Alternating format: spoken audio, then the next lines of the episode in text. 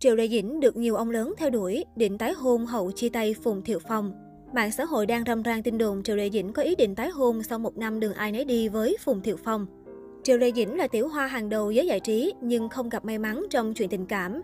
Cuộc hôn nhân của cô và Phùng Thiệu Phong chỉ kéo dài gần 3 năm rồi kết thúc khiến nhiều người bất ngờ. Cho tới thời điểm hiện tại, Triệu Lê Dĩnh và Phùng Thiệu Phong đã ly hôn được một năm.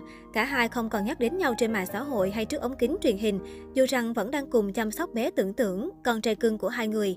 Trong khoảng thời gian qua, đã có rất nhiều lời đồn về cuộc ly hôn chóng vánh, tốn nhiều giấy mực của cả hai. Tuy nhiên, không có nhân vật nào đứng ra phản hồi. Sau ly hôn, nữ diễn viên nhận được rất nhiều lời tán tỉnh từ những người khác giới. Trong đó, không ít ông trường tư bản và nhân vật có địa vị cao trong giới cũng dành thời gian theo đuổi mỹ nhân họ Triệu. Tuy nhiên, cuộc hôn nhân không suôn sẻ với Phùng Thiệu Phong đã ảnh hưởng tới Triệu Lệ Dĩnh. Theo người trong ngành, nữ diễn viên có nhiều tâm sự nên từng đi dạo một mình trong tiểu khu và không muốn ai bên cạnh.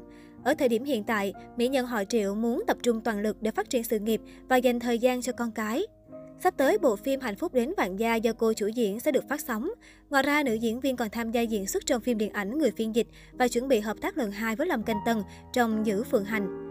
Với lịch trình bận rộn, nữ diễn viên sinh năm 1987 gần như không còn thời gian để nghĩ đến chuyện hẹn hò. Vì thế, khả năng Triệu Lệ Dĩnh tái hôn ở thời điểm này là rất thấp. Theo một số nguồn tin, mỹ nhân họ Triệu khá ưa thích đóng phim truyền hình cổ trang. Trong quá khứ, nữ diễn viên từng tham gia nhiều bộ phim thuộc thể loại này và đạt thành tích rất tốt.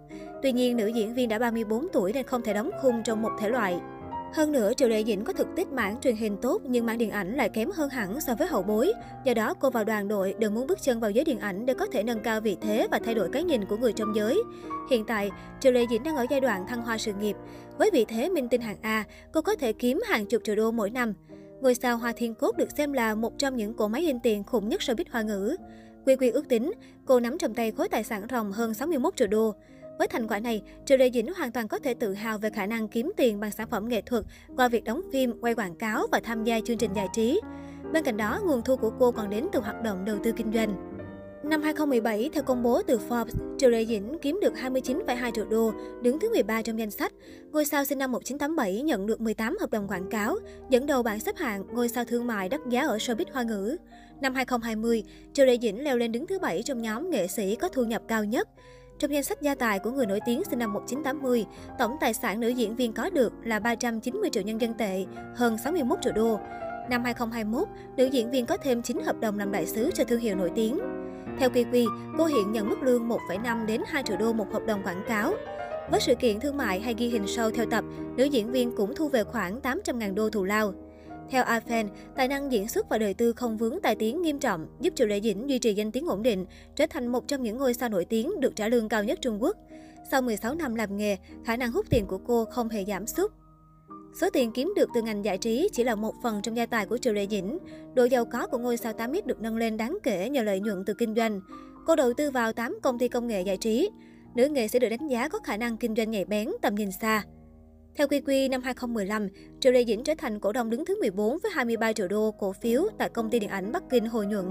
Sau đó, cô tiếp tục đổ vốn mua 1,7 triệu đô cổ phiếu của công ty công nghệ Bảo Phong.